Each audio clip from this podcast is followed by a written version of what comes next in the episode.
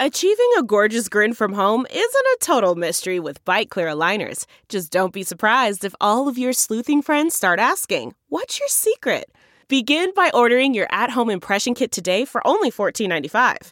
Byte clear aligners are doctor directed and delivered to your door. Treatment costs thousands less than braces. Plus, they offer flexible financing, accept eligible insurance, and you can pay with your HSA FSA.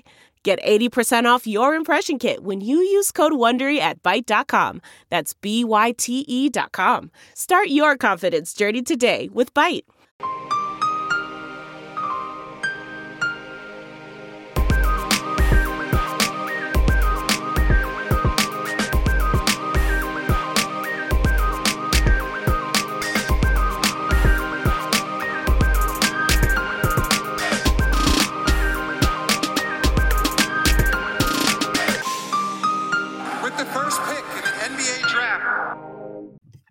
Hello and welcome back to the Prep to Pro NBA Draft Podcast. My name is Ben Pfeiffer, and as always, I'm joined by my co-host Max Carlin. Max, how's it going? I'm doing all right, Ben. How are you? I'm doing well. Um, excited because we have our final set of episodes before the the long-awaited, the very, very, very long-awaited 2020 NBA Draft. We are going to talk about our final draft boards, go over all things boards, talk about our philosophies, uh, the, the class in general, its strengths and weaknesses, and then the board and, and, and the tiers itself. So it's going to be a long one, um, but just general, you know, class board overview. So let's get into it. The wait is finally over. Football's in full effect. With many teams strutting their stuff, you might not be at a game this year, but you can still be in on the action at Bet Online. BetOnline is going the extra mile to make sure you can get in on everything imaginable this season. From game spreads and totals to team, player, and coaching props, BetOnline gives you more options to wager than any place online. Head to BetOnline today and use promo code ARMCHAIR to take advantages of all the great sign-up bonuses. BetOnline, your online sportsbook experts. Yeah, a couple notes uh, at the top before we get started. Um, one, bit of promotional material. We are doing our live broadcast on Twitch during the draft.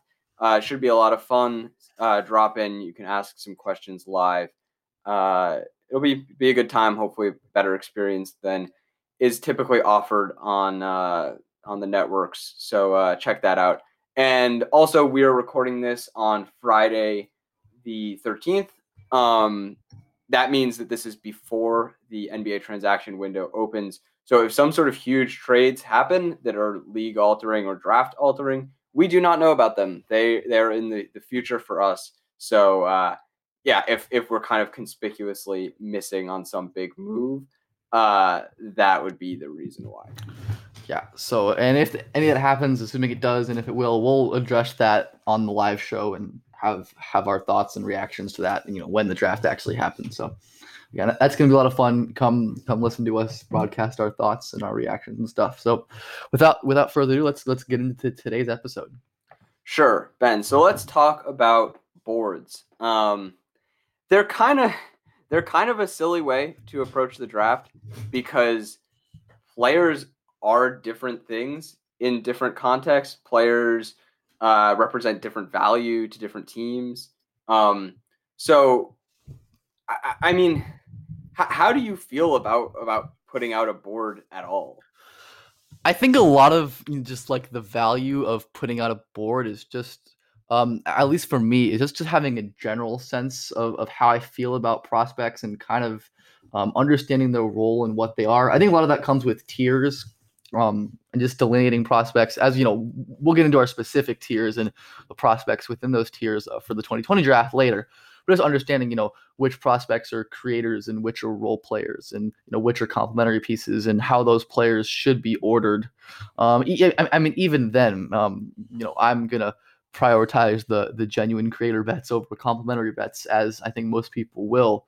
Um, but for for every team, that's just not consistent. I mean, if if you if you take a team, you know, a team by team big board approach even is is probably more useful. Look at a team like the Sixers. um, would probably have complementary uh, players like Desmond Bane and Malachi Flynn a lot higher than I'd rank them in a vacuum. D- doesn't mean that they're better prospects. It's just one they th- that's a need that they fit and that's a context where they can succeed and hit their high outcome. I think that's the big thing missing with a big board. Um, it's not necessarily fit. It's under it's the context at which fit uh, determines you know player development and how a player actually which outcome a player and a prospect can actually hit.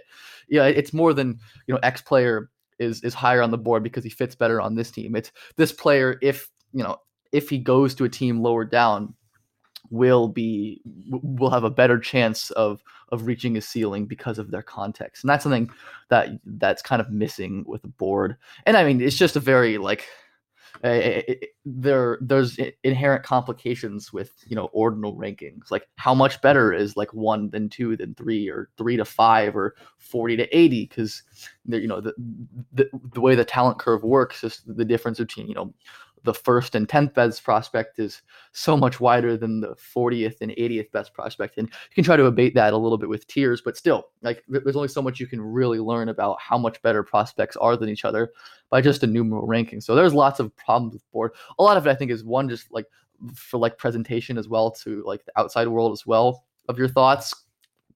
Um, but I mean, I think that acknowledging that it's overly simplistic and that you know there's you, you need to be thinking a little more deep and, and complex about role and context um, than a board can really offer. Yeah i think some of those issues can be addressed by uh, making a post draft board uh, so accounting for for the context that these players are going to find themselves in. You know a, a very salient example is you know, tyrese halliburton if he winds up on um, the Suns, I'm mm-hmm. probably going to think more highly of his uh, of his chances to to realize a high end outcome than I will if he winds up on the Pistons. Um, just because I think that he'll be in a role that's more suited to uh, to his abilities. Um, so I think that you can you can address some of those concerns with a with a post draft board with a bit more information there, uh, and that's something I think we'll definitely be doing in addition to our final boards. Um, but the other thing that a, a board doesn't account for is that it's it's a static thing, and, and the draft is is very dynamic.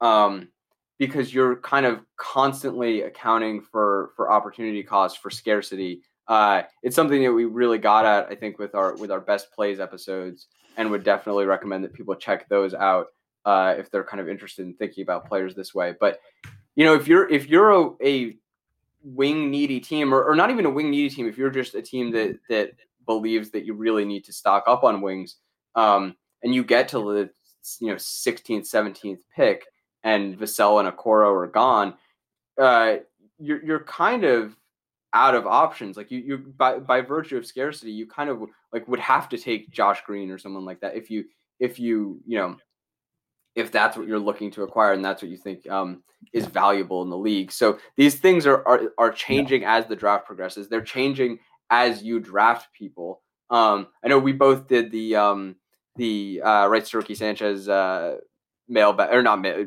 uh, what's it called roundtable um, roundtable for for our pal Sixers Adam. Um, and one of the questions was about uh, sort of stockpiling at a position of need. And I think that could be a worthwhile approach, certainly. Take a lot of shots at, at a really high leverage spot. But that's dynamic also. What if you get to the point where you have three of these guys is the next one going to diminish developmental resources so much for mm. the for the first three that it's it you know actually has negative marginal value to add that that fourth guy at the same position. So it's I don't think that a static board is well suited to what is a very very dynamic process. Yeah, and that, that same concept works in, in, in reverse. I mean, you talk about all of the kind of like the the complementary guards in this class um, around the late first, early second ring. You know, you know, your Nico Mannion, Devon Dotson, Tyrell Terry, Cassius Winston, Tre Jones, all of these players. There's there's a lot of them, and beyond the point of you know backup guards or small guards who aren't stars needing to be really, really good and exceptional to bring special value. Um, like you know, beyond just the our issues with drafting those type of players highly and spending real value on them. There, if there's just so many of them, like it's probably worth waiting.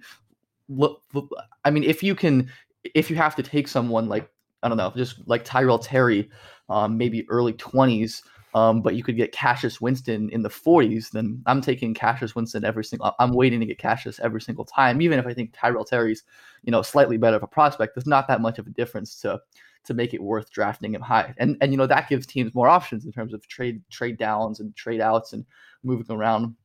And then one more thing, um, a board can't really take into account is trade value as well. I mean, th- there's definitely some of that you can price in but you know prospects like a prospect like James Wiseman, who even if in a vacuum, uh, I'm not we're not huge fans of relative to consensus, is one going to have a leash because he's going to be a top pick. He's going to get chances. He's going to be allowed to fail and make mistakes and stick around, and because he has the number one pick tag attached to him not only because he is toolsy and you know has what the NBA looks like looks for he's going to have much more trade value than someone you know like Xavier Tillman if they went like 17th or in the 20s or in the early second that's just another yeah just one more point that you know boards you can't it's hard to factor that in and, and like if even if you do price it in like are you keeping that consistent across your board like are you valuing trade value for for every single prospect so that's just another you know factor that boards can't really account for. Yeah, and I think that the the general uh, response to to I guess fixing boards while still putting out something that that like you said, I mean people want and it's a useful tool to give a general idea of, of who you like and don't like. Uh, the answer is uh, tiers, and we'll get into ours in more depth later. But what does what does a tier distinction mean to you? I mean, I mean, a tier distinction mainly to me is a way to kind of delineate larger gaps um, in in quality of talent in the draft. Like I said, um, the talent curve is a real thing in the draft, uh, is where you know it, it's kind of like a bell curve, uh, or s- somewhat not really more of like a but something with it with the tail falling off at the end, to where you know you, your first overall picks are you know these incredible generally you know maybe not in this draft but these high level prospects, franchise changing talents.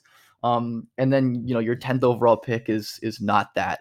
Um, someone who you know maybe is a great complementary piece, but definitely isn't that. And, and and the gap in value between those, let's say only, they're only nine spots apart on your board, but because of how scarce and important that franchise changing creator is, the value between him and, and number 10 is massive. On the other hand, you know, your your 40th and your 80th ranked prospects, while yes, they're 40 spots apart, they're likely both going to be um, role player gambles or fringe NBA bets, just because of you know there's a lot more of those type of prospects than the real stars. So you know that's a way as towards toward the top of the draft, you're you're likely going to have a few small tiers and as the draft goes down, your tiers are going to get bigger, and then you're probably going to have one or two really big tiers towards the end. So that's that's the main value to me of tiers is is kind of illustrating those larger dips um, in talent in the draft. And the other way is kind of to classify different kind of different roles of players and and different you know definitions of where I want to take guys. It's not like it's not like I have all of the creator bets in tier one, or all of the the high leverage complementary bets in tier two, and the fringe role bets in tier three. But I think there's it's instructive to kind of try to label your tiers, which is you know what I I know Max tries to do um, by kind of you know what type of players we value in that range. Like the the the fringy, the flawed creator is more valuable than the than the very good complementary piece is, is more valuable than the solid complementary piece slash high upside bet is more valuable than the rotation bet. So that those are kind of the two main ways that you know I, I use tiers on, on my own board to help give it a little more you know nuance and, and try to add some of that context that a, a pure ordinal ranking lacks. How firm are you in um, your opposition to reaching down a tier with higher tier t- uh, players available? I think it depends. Um, I think generally um, decently firm, but I think it's silly to always have hard and fast rules. Um, like I think, especially in, you know in this draft or the top of the draft, like my like my tier one is Lamelo Ball and Killian Hayes, but I would not be opposed to certain teams if they landed number one taking someone like Anthony Edwards or even like Devin Vassell or Isaac Okoro in certain situations. So I would say like fairly firm-ish, but still like depending on context and what you need. I think tiers can always be broken, and it's more of a reflection again like not, yes it's a reflection of, of quality of talent and like the gaps between between um you know just the, the gaps between prospects but that still doesn't really account for context and team need and you know certain special situations. So um I, I, would say there definitely is room to break tiers and, and reach for someone lower if if it's the right pick. I tried to make mine pretty firm by having half tiers so having a 1a 1b where i think that there's a grouping that i think is distinctly better but in the absolute perfect situation could see reaching across tiers. Um, lower down, I've got full tier distinctions that I could see broken and wouldn't hate, but but would be pretty opposed to. Um, so for me, I tried to make them pretty firm. I think that that's like a a sensible way to present things. That everyone within a tier, I see a case. I see, um, you know, there are reasons why this player would appeal over another, um, and you just gotta you have to evaluate that player, understand what what he brings, understand what you're what you're trying to accomplish with a pick, uh, you know, understand your plan for for development, uh, and then you can kind of work within that tier. But I tried to make mine pretty firm, which is not to say that that you know if you if on my board you you reached across tiers and took uh, Tyrell Ter- Terry over uh, I don't know Killian Tillie or something. I it's you know I wouldn't say that that's the worst decision ever, but um, I think that that I feel pretty firm in uh, in not crossing those tiers and, and sort of enabled that with with the half tiers. Yeah. Um. Now, uh, moving on, I guess from the the concept of, of ranking and, and presentation of those. Um, should we do a, I guess, a brief discussion of our, our, I guess, evaluation philosophy, especially given that we've we've we've got some new listeners for sure. Uh, in the lead up to the draft. Um, ben, what what yeah. what do you value in the draft? I mean, I think the first uh, and foremost thing we have to talk about um, is at you know the the thing that you need in the draft is stars, and those stars most often the the stars who can drive championship offense um, win based on advantage creation. So looking for high level advantage creation is kind of the first thing I'm always looking for in this, mm, mm, you know, primarily in, in primary prospects. Can because you know just being able to break down that defense initially whether you have an elite first step or an elite handle to to discard defenders or elite strength to to, to push to push defenders back and force rotations that that that advantage creation i think is the most important thing to me that you know especially in primary prospects and mostly in primary prospects that you're looking for is can this can this prospect bend a set defense and force rotations? Because that's how NBA offense happens, and that's how you generate scores, and obviously that's how you win basketball games and win championships. So that's that's the most important thing that I look for uh, in primaries, which are the most important thing, you know, archetype to search for in the draft. Beyond that, I think the the trait that I that I prioritize most is intelligence. Um, you know, we talk about in terms of feel for the game basketball IQ, um, not only for you know role players, but for primaries as well. Because once you get past that initial advantage creation, um, decision making is absolutely critical. Um, all of the best stars are high level decision makers um, you have to beyond being able to generate the advantage you need to be able to make the right decision to to see the whole floor and understand um, what the right pass is and where to place it and whether that pass is even a good idea or if it's a better idea to go score himself. I mean just just being able to process the game quickly and and make good consistent decisions is critical for primaries and also critical for um, you know more complementary pieces on both ends um, you know, offensively, we talk about role players need to more. Good role players need to do more than shoot spot up threes. They have to make strong decisions, have to make, make quick decisions, make make the right decisions, make them make them quickly, especially in the playoffs as as windows tighten and and defenses get stronger and tighter. Being able to see the floor and, and make critical decisions, um, I think it's crucial. You know, and then defensively as well, just making correct rotations and and timing things correctly is and seeing un- actions unfold quickly is huge. I think there's two components of that. There's feel and then there's IQ, which are honest often kind of nebulous. I try to I tend to think of feel as like more instinctual and IQ is more as more learned and, and studied, like IQ being, you know, having studied a pick and roll, uh, a pick and roll coverage um, and how to beat it, and Fields is understanding angles and spacing and timing and kind of beating it with instinct. I think it's probably the most difficult thing to really get to a high level um, I think it's kind of a thing. It, it, goes hand in hand with wiring, where you kind of have it or you don't. I think, and it's really difficult to improve.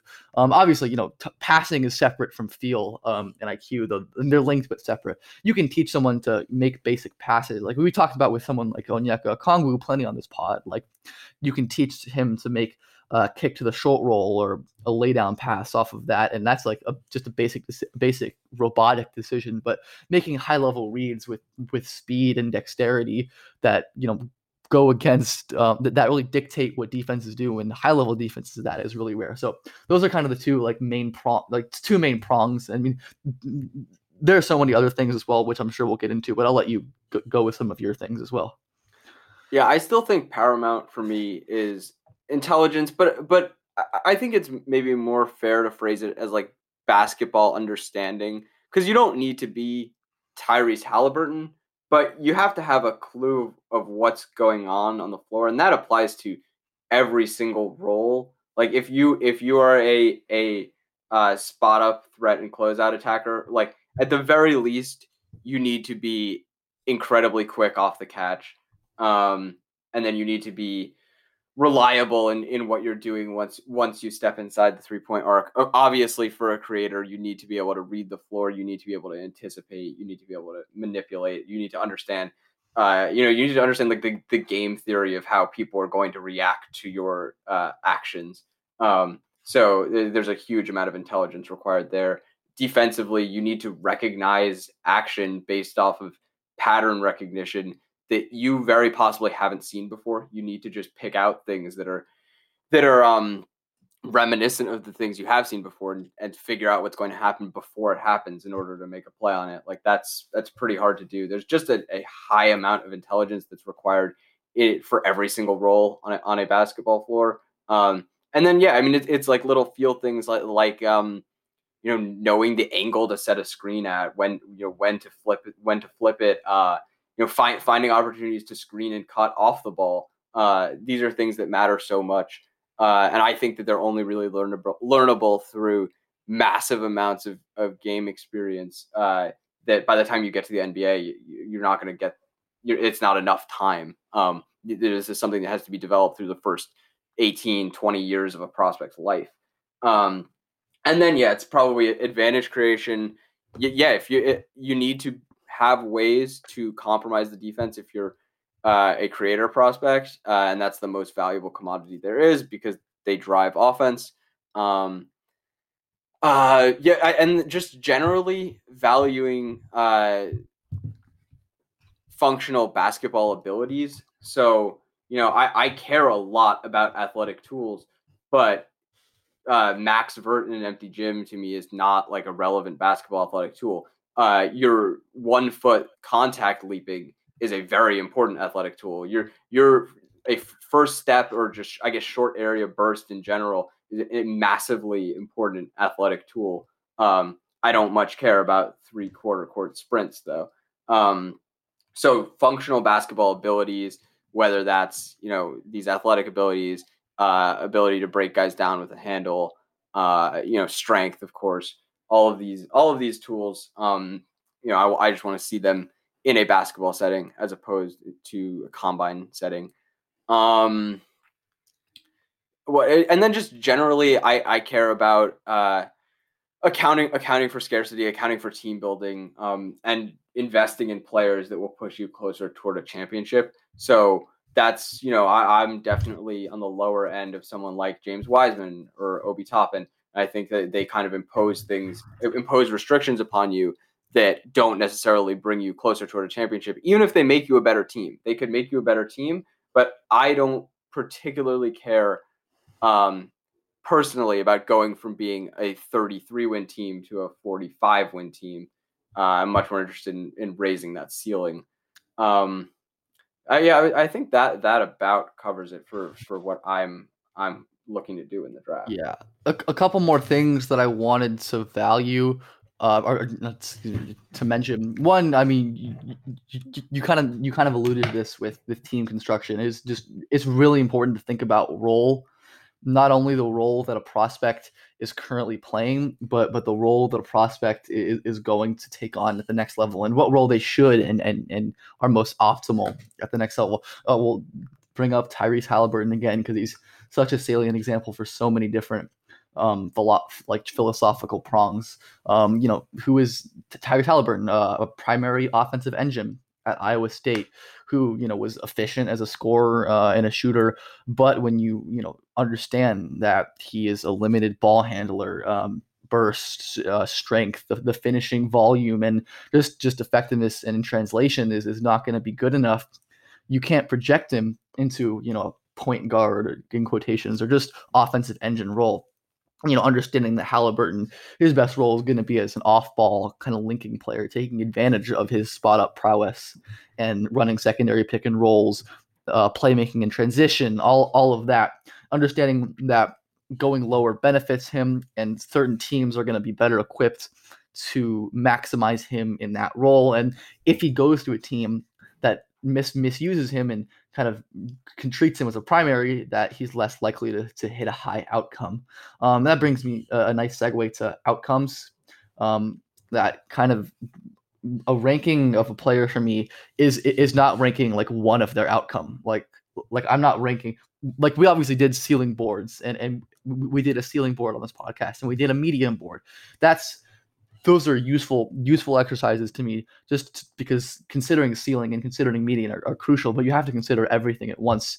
Um, kind of like creating an expected value um, of, of what outcome i think a prospect is most likely to hit. Obviously you know again a lot of that depends on context and a, a re-rank is important there but just kind of figuring out where a prospect's um, you know what their realistic ceiling is how likely they are to hit that ceiling what their realistic floor is how likely they are to hit that floor and what has to happen for a prospect to, to hit his floor or his ceiling.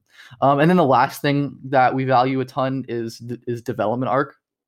Um, just tracking a player's development over a longitudinal period of time something something we talked about plenty on this podcast with with someone like Killian Hayes who's made significant strides um, in many facets of his game just over the last calendar year. That if you just watched Ohm Killian Hayes, yes, you saw a very good player, but you don't understand the level to which he has drastically improved. And you know, for, for those players who are young and skilled and intelligent and drastically improving, it's it's solid to bet on them to continue um, on that positive and that positive development arc. And then you know, kind of opposite for you know prospects who prospects who stagnate prospects who, you know, maybe especially older prospects who don't get better year over year and don't improve their skills or, or their production. Um, that that's a concern. Um, so those are th- those are the other like more minor prongs and facets of of my draft philosophy that I wanted to bring up. Uh, but I think that about covers it. Yeah, I'm glad you brought up development arc. It's really important. Um, and I outlined this poorly and forgot to put it in there. Um, it's okay. yeah, for for role, uh, yeah, uh, considering what role a guy can fill at the next level is very important, but also considering the value of that role. Like we've said, creators are highly valuable. Defensive anchor bigs. I, I mean, one of the big things for me this year has been uh, really uh, emphasizing the value of coverage, versatile bigs. Uh, is kind of like the, the selling point for Onyeka Okongwu. Those guys are really, really hard to find uh, and are big time ceiling raisers. Um, so yeah, it's understanding how a guy projects into what very well may be a, a, new role and the value of that role. That that you know the Devon Dotson off guard slasher point guard size, who's like okay at defense at best, is not a particularly valuable role, even if he's very good at it. Um, so yeah, it's it's it's account, uh, projecting role, accounting for the value of that role, scarcity um, yeah, all of all of that works into it. Um, yeah. The wait is finally over. Football's in full effect. With many teams strutting their stuff, you might not be at a game this year, but you can still be in on the action at BetOnline. BetOnline is going the extra mile to make sure you can get in on everything imaginable this season. From game spreads and totals to team, player, and coaching props, BetOnline gives you more options to wager than any place online. Head to BetOnline today and use promo code ARMCHAIR to take advantages of all the great sign-up bonuses. BetOnline, your online sportsbook experts. Support for the Prep to Pro NBA Draft podcast comes from Manscaped, who is the best in men's below the belt grooming. Manscaped offers precision engineered tools for your family jewels. Jingle balls to the walls, fellas. Listen up. Untrimmed pubes are a thing of the past. It's time to gear up and get yourself the gift of shaving this holiday season. I am talking about the Manscaped Perfect Package 3.0. The Lawnmower 3.0 comes inside their brand new Perfect Package 3.0, which makes for the perfect gift this holiday season. It's literally everything you need to keep trimmed, cut free, and smelling nice down there. The Manscaped Perfect Package 3.0 also includes the Crop Preserver, an anti chafing ball deodorant and moisturizer. You already put deodorant on your armpits. Why are you not putting it on the smelliest part of your body? And yes, your balls stink. Get 20% off and free shipping with the code armchair at manscaped.com. That's 20% off with free shipping at manscaped.com and use code armchair. Clean up your nuts and make Santa proud this year. Yeah, so that's a basic outline of our philosophy. We, we've done whole episodes on our draft philosophy. I mean, you can check out episodes that we've done. Our, our, I think our first episodes with PD on philosophical debates in this draft. Our episode with TJ Farrick, I think, is a good point here as well. So, plenty of content on philosophy if you're interested. Um, I think now it's time to get into just thoughts, general thoughts, overarching thoughts on the 2020 draft class, kind of harkening back to our, our very first episode.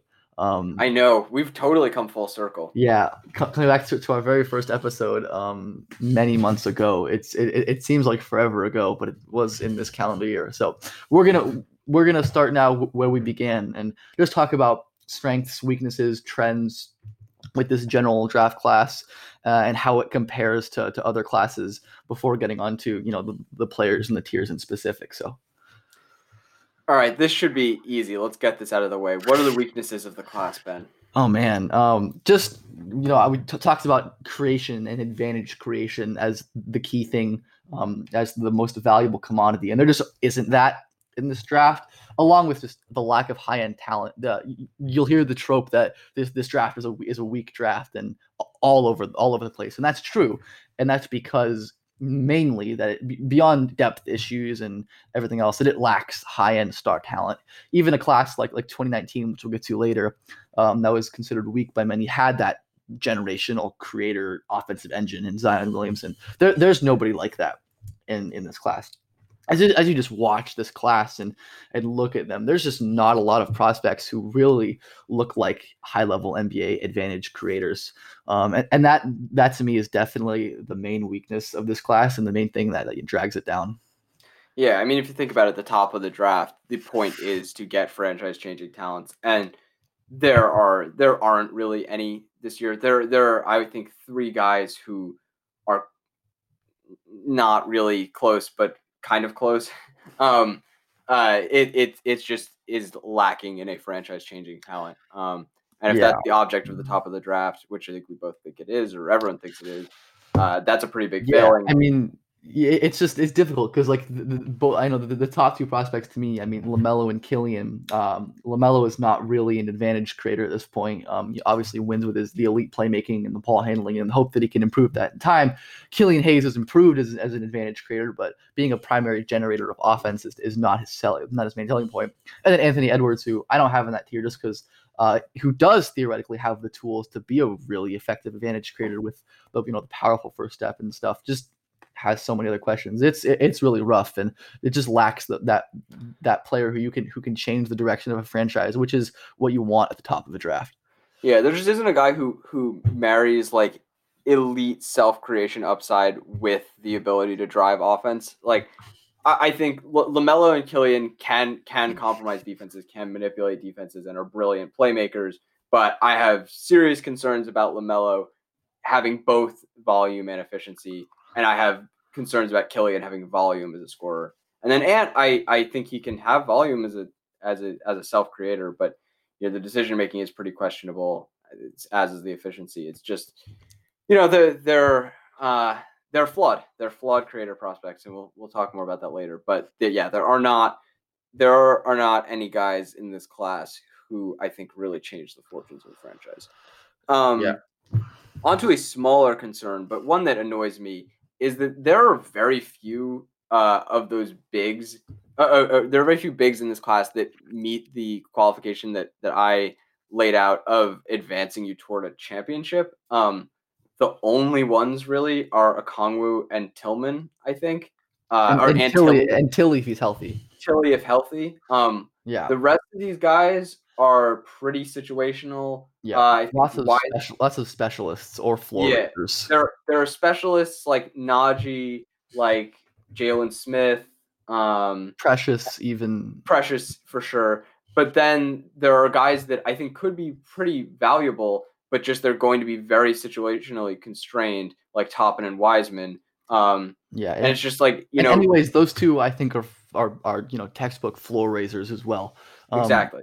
players who elevate uh, a bad team, uh, you know, with skills that aren't really additive um, to high level to high level basketball, like you know, but just don't don't raise the ceiling of a championship level roster with high end talent. And I think that scalability is really important for for hot for for bigs that aren't like high end stars. Which there there's no like high end star big men in this class. Those are so rare. Like the rare bigs that can really drive championship offense or are good enough defensively to to be star level.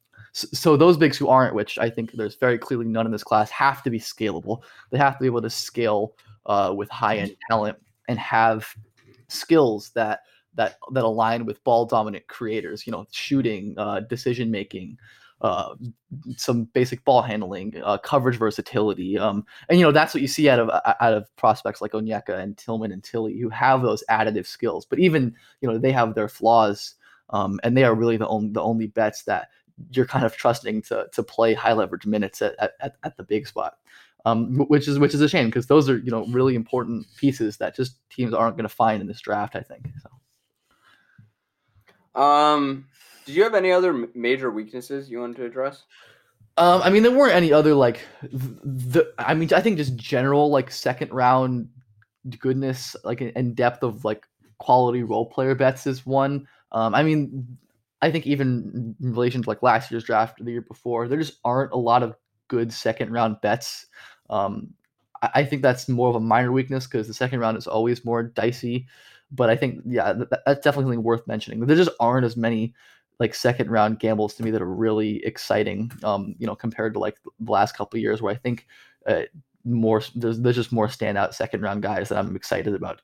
You know, excited about investing in and, and, and swinging on. Um, I mean, of course, like that doesn't account for you know prospects who will inevitably slip, who you know we value higher, and kind of surprises that happen. But no, Yeah. no other like major weaknesses.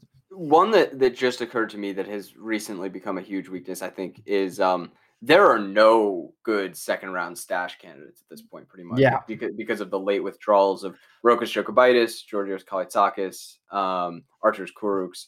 Uh, I'm trying to remember if there were any others, but Those there the were ones.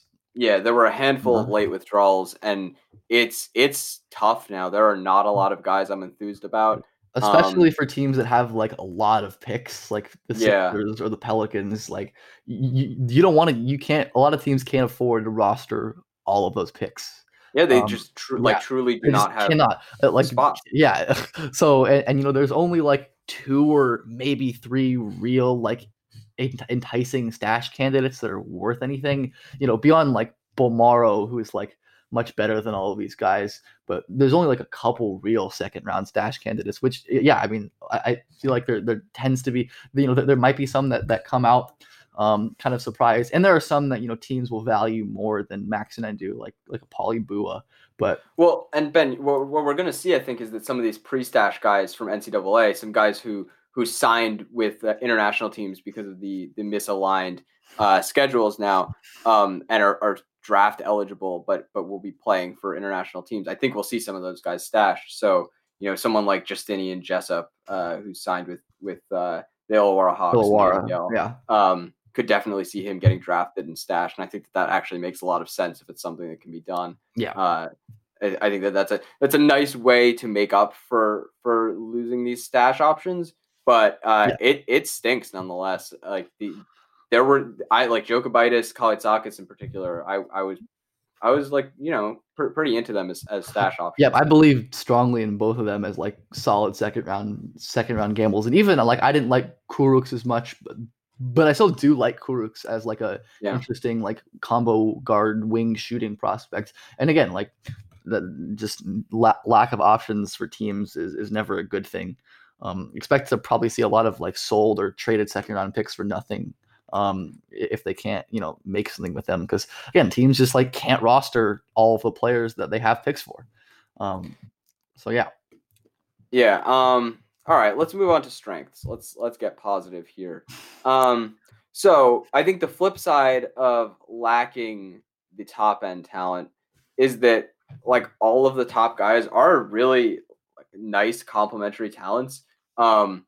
And so if you're a team that has your star creator in place already, and you get to pick in that like top 15 range, or maybe even 20, you're you're in really good shape because you're gonna have available to you guys that have skill sets that complement ball dominant players really well. A bunch of stylistically different players. Like you can get a nuclear shooter like Cole Anthony. You can get a um, elite guard finisher and and guard defender like Tyrese Maxey. You could get uh, an elite you know burst guy in in RJ Hampton. Um, there there are all these different styles of player. Uh, yeah, even even into the top half of the lottery, you know, you can get uh, a Kongwu as like as like the you know the ultimate ceiling raising big.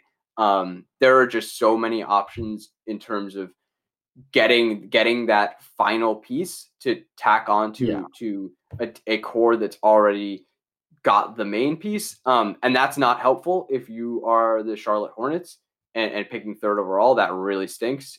But um, you know, if you if you're the Phoenix Suns picking tenth, that's a pretty awesome position to be in. Yeah, I mean it, it, it's just like across positions, like like you said, all of all of the different you know flavors of complementary guards, from you know the, the shooting of Cole Anthony to you know the, the finishing and defending of Maxey. I mean it's positionally as well. Like like like you have some some potentially really useful like like comp like complementary fours like Patrick Williams and, and Deni Avdija who you know provide that valuable you know rim protection from the four spot with you know different different kinds but complementary offensive skill sets and then again, like like Onyeka is like a like complimentary big, who I think is, and then even as you go to like higher end prospects like Vassell and and Okoro, I, I think both of those are you know fundamentally complementary uh, as well. Like even if I think they have more star star and self creation upside than the other complementary prospects, you know they still you know with their defense especially again like I talked about earlier scale really well next to high end talent um, where you know th-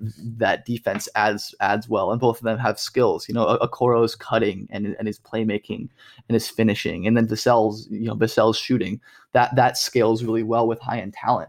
Um, and that's just kind of I th- again what you need is th- those th- those valuable skills like shooting, cutting, decision making, finishing that scale with high end talent. and that- it, it gets to a, to an important philosophical point um, that if you are not good enough to be playing with the ball in your hands, that you need to be adding value in in uh, avenues of the game Yeah. that aren't uh, you know playing with the ball in your hands. So you know, being a guy who who is a really potent uh, off the catch attacker or or really really strong relocator or uh, defensive communicator, like the the that's how you add value when you're in a complementary role. And there are so many guys who, who are great at doing that.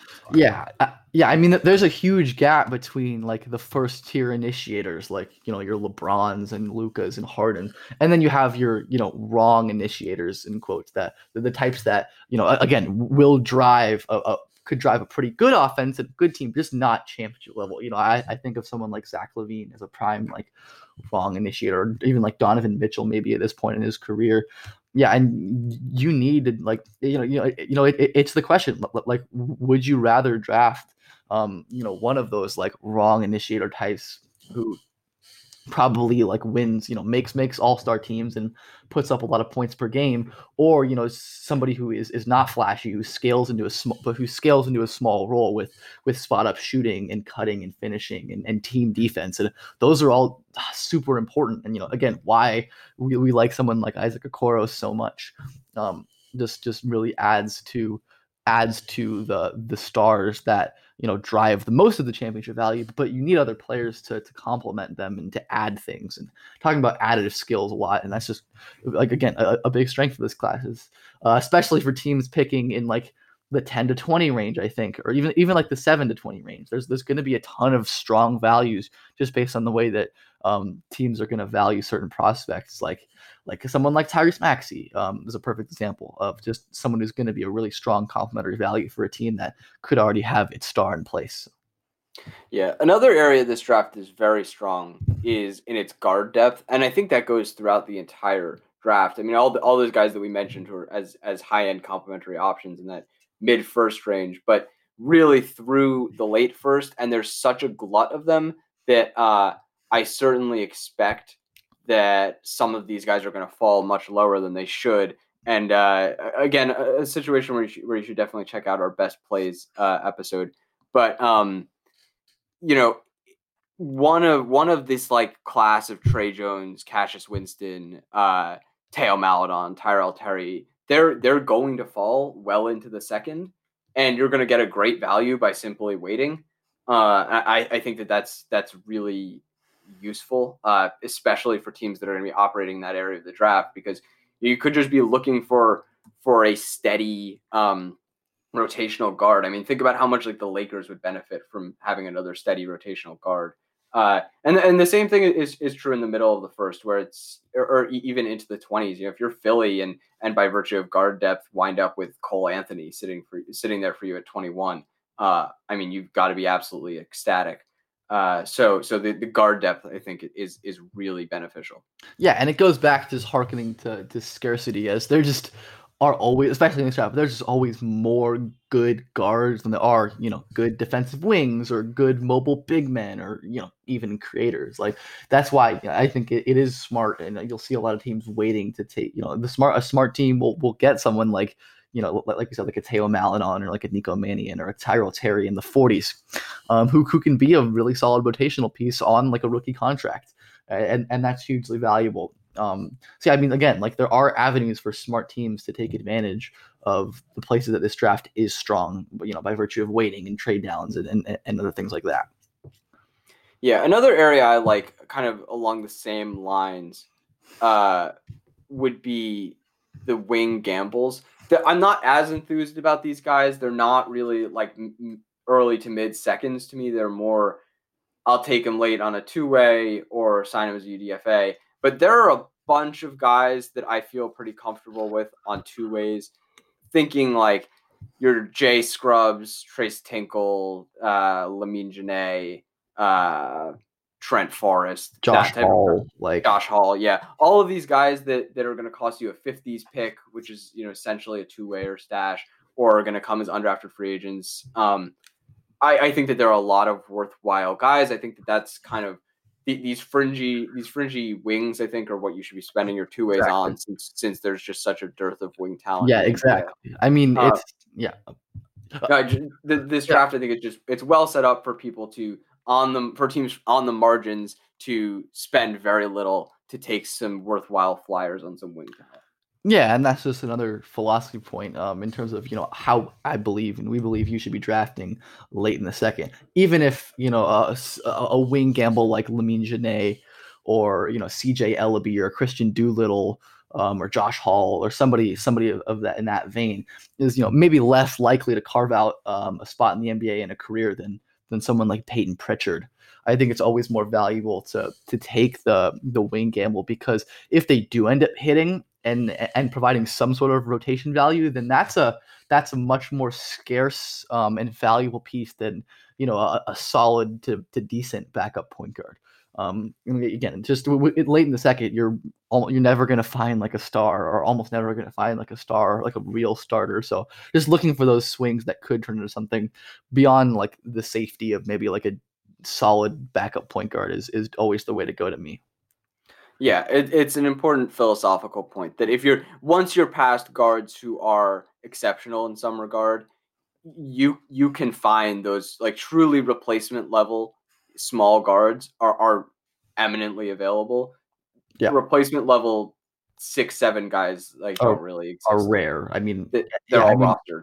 Yeah, so I think the Another place that this draft is fairly strong is in kind of this like three and rim protection archetype that we're, we're seeing become increasingly popular and, and necessary in the modern NBA with you know spacing and decision making and defensively with range and ground coverage becoming all the more all the more essential. We talked a little bit about this on our last mailbag episode, I think, and, it goes like up and down the draft. I think you have you know P- Patrick Williams and and you know Patrick Williams is you know a main example as a, as a high as a high level one one of these. Um, really high level rim protector with you know age ancillary skills i think like you know Deni, if he ends up shooting falls here but less shoot less three and more other offensive skills and then the, there, there's the glut of of prospects like Jaden McDaniels and Tyler Bey and Robert Woodard, who all have flaws, but all you know, assuming they hit their ceiling and they they get the jumper to work out, could be really could you know find a place as like a seventh man in a rotation.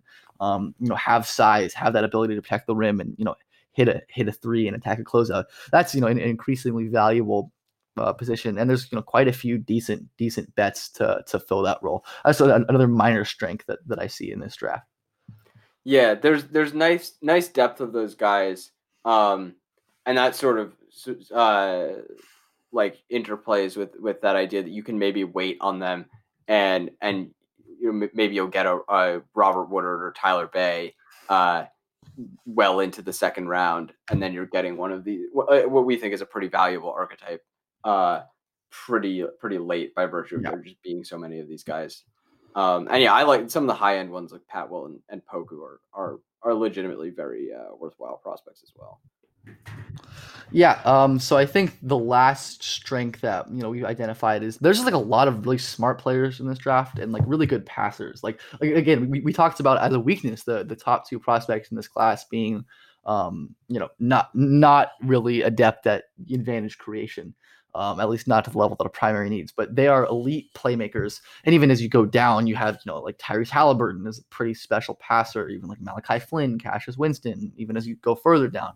Uh, the, the, it's such an intelligent group, even beyond the guards. Um, uh, again, like we value basketball intelligence, but that basketball intelligence and understanding and feel has to come with other skills that complement it. But you know, just just in terms of smart basketball players, there's there's quite a few in this class. Yeah, uh, it, it and it runs through a lot of the draft. It's it, you know obviously in the top tier, Killian Hayes and Lamelo Ball are are really brilliant basketball players, and then through all of these tiers, you know you have Okoro and Vassell are are brilliant on the wing. Uh, you know all the way through, you get into the late first, and you've got Tillman and Tillie, and and even into the second, that there are there are some very very smart uh, high field players available. Um, so I think that's a major strength of this class. And if you if you consider that that's one of the more important things for contributing to winning basketball, uh, that's good. It's just you know you you do need other skills. You need you need physical abilities to to capitalize on that intelligence, and that's kind of where this draft falls flat. But the the minds available in the 2020 NBA draft are, are extraordinarily high end. All right, so I think we we are gonna move on here. Um, yeah, do you want to do you want to cut this as part one, or do you want to keep going? Uh, I think we actually cut it. Yeah, uh, we're yeah. Let's cut this. Minutes. Yeah. All right, so this is going to be part one of you know our final board overview. Again, we'll, we'll we'll again plug our our final our draft broadcast live on Twitch during the during the draft. So if you want to hear you know more more of this stuff and more of our thoughts live and some of our you know more fun unadulterated reactions and come come check that out. As always, um, you can follow the pod on Twitter at prep number two pro pod. Get us everywhere you get podcasts. Follow Max on Twitter at Max A Carlin.